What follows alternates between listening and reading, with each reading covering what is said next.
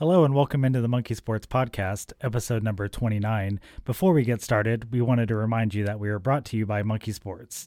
If you use promo code PODCAST10 at checkout, that's the word podcast and the number 10, you will save 10% off all non-map items on any of the Monkey Sports websites.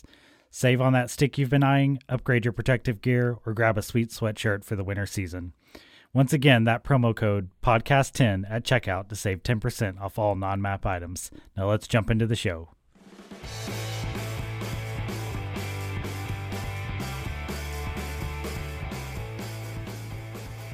Hello and welcome in. Like I said, this will be episode number 29. Today I'm here with Paul from Baseball Monkey, but also our resident Canadian. Hello, hello. And it's me, Clayton. We're here to talk a little bit hockey playoffs. Paul, how you been enjoying the playoffs so far? Alternating pure panic and extreme excitement. Yeah, it's kind of an interesting playoff season since we had a group basically start a week later than everybody else. So we're you got a couple series done, and up north you're still barely getting started. Kind of just going up there in the north. So how overall so far? What do you think? How is it shaking out? Couple of surprises, like if you just want to start with this series, the series that have ended. Yeah, that'd probably be best. Yeah, I mean, I thought Boston was going to win over Washington. I did not see 4-1 coming. Yeah, I didn't see them I didn't see them completely dominating the series like they did. But yeah, I agree. I think Washington just kind of after losing two goalies essentially in game one, I think. They kind of got, there's a little bit of shell shock. And again, I expected Colorado to beat St. Louis, but the sweep I didn't see coming. As much as I don't like him, I expected Binnington to pull out at least a game for the Blues. Yeah, them not even getting a game is a little bit shocking, but yeah, I don't think I had them beating the Avs in any scenario, but being swept is ouch. Yeah. I mean, to be fair, and it's not just on the goalie, but when I was watching a bit of the broadcast the other day, and they mentioned that from their Stanley Cup team 2 years ago, they don't have a single defenseman that was on that team, right? Still with them. 2 or 3 retirements. Petrangelo is over in Vegas, and I think they maybe it was still Colton Pareko, but I think he looked like he was not 100%. Yeah, and I mean Nate McKinnon just has become playoff McKinnon. Yeah, so playoff Nate showed back up. You know, when you got to go against that, that's kind of difficult anyway. When like you said, you don't have any of those Stanley Cup players that you did 2 seasons ago when they won. Yeah. So you know, not shocking, but again, that's just ouch for the Blues. The other thing that's really that's surprised me is, I don't know if it's just me, but there seem like there have been a lot of games going to overtime and even long overtime. Like Carolina and Nashville, the last 2 games have gone to double OT. Yeah, we've had quite a few long overtimes, and I think the first 4 games played in the playoffs all went to overtime, 3 or 4. So yeah, it's definitely been a overtime heavy playoff season. Yeah, three of the 4 Boston Washington games were overtime, double OT. Yeah. So well, that's kind of, now that we talked about who's already advancing, let's just kind of stick and see where we're at in these divisions and maybe, you know, what we predict. Let's stick with the East since we were talking about Boston, Washington. You got Pittsburgh and New York Islanders. Right now, I think they're tied 2-2. Yeah. So that's, I mean, that's a hard one to pick. I think it's a toss up. Yeah. I'm gonna go Pittsburgh, but I'm gonna go 7, and then that fully becomes they only have to go back to the island once. Yeah. Because Nassau is absolutely home ice advantage. If you watched any of the games they played there, even with a reduced crowd, and I still think the craziest crowd I've seen in the last decade for any game period, including playoffs, cup finals, was that first game when Tavares went back with Toronto. that was the absolute wildest crowd I have ever seen for a hockey game. Yeah, I remember clips of that, and that's just utterly crazy. I agree. I'm going to say Penguins in 7. I feel like they will pull it out, but it will be a fight. But I think they're going to etch it out a little bit. They're a little bit better team.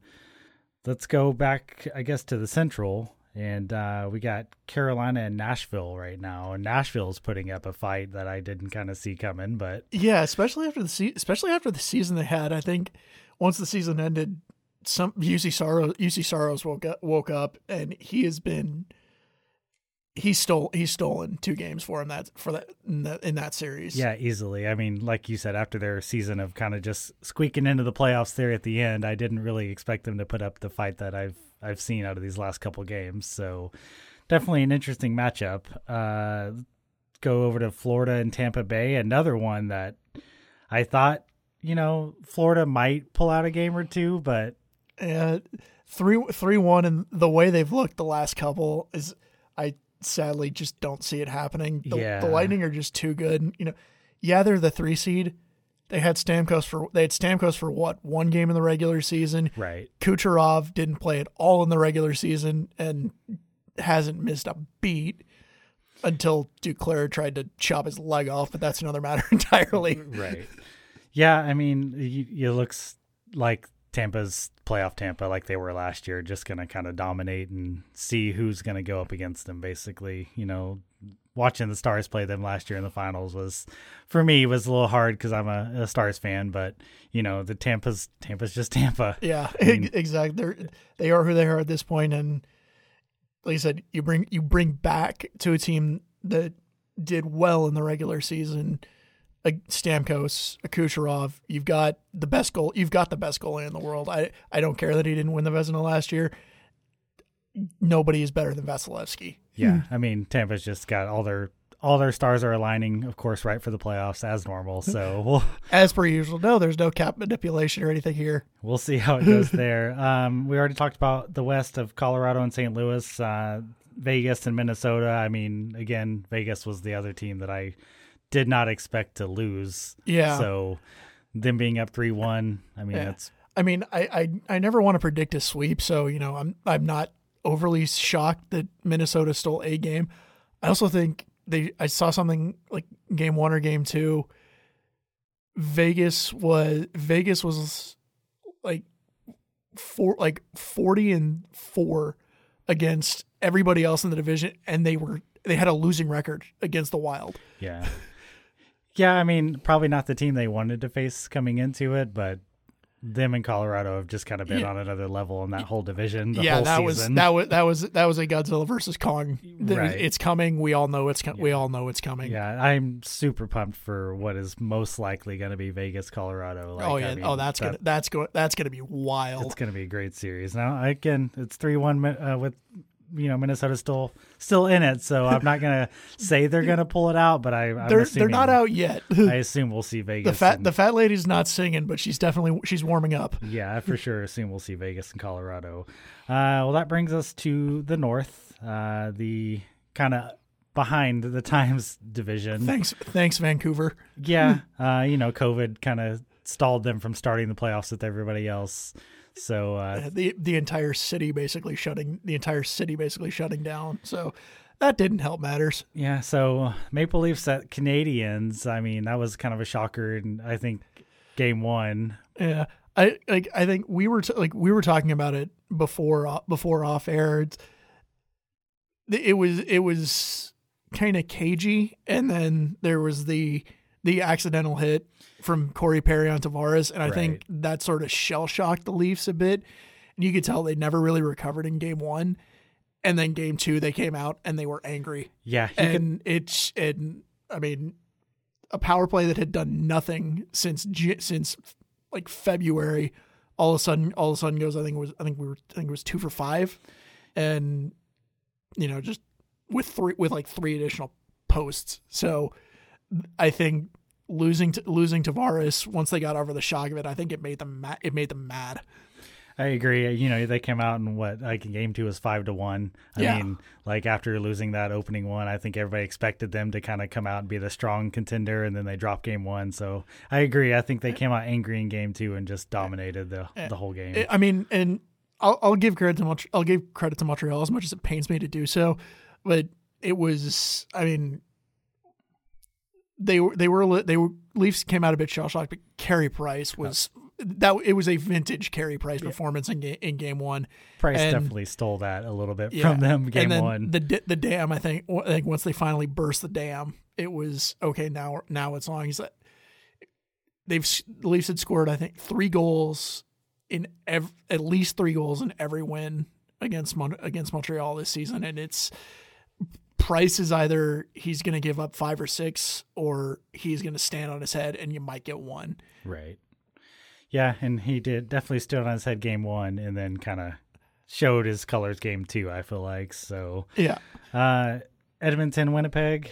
Where did that one come from? I am still kind of shocked. I mean, I assumed we'd see Oilers, Maple Leafs come out of this, but right now it doesn't look like that, especially after that comeback win. Leafs fans, cover your ears. It was 4-1. Yeah, I mean, those memes are going to write themselves. But yeah, I mean, every single Canadian hockey writer I saw yesterday was making the same joke, and I was like, finally, it's somebody else. Yeah, and especially after the season Connor McDavid had, like, now they're almost out of the playoffs, and he dominated. Connor Draisaitl, yeah. I mean, that's the one thing I was scared of with Edmonton though, is they rely so heavily on those two guys. If you find a way, I mean, let's be honest, you can't shut them down, right? But if you can slow them down, for sure, they've got next to nothing else. Yeah, and as we already decided that Vasilevsky is the best goalie in the world. Hellebuck's got to be minimum top three. Yeah, Hellebuck's playing. I figured he was going to steal at least a game or two, but I didn't think they'd be able to fully stifle Draisaitl and McDavid, and they have. Yeah, pretty much. I mean, I think right now, especially after that last game, they have the momentum. I don't see the Oilers. They might pull one out. I don't see a sweep, but the momentum is definitely in the Jets' favor. Yeah, and coming back from 3-0. I will say I was so glad when I was watching that game last night, because it was the first game. It was the first game in Winnipeg. Yeah.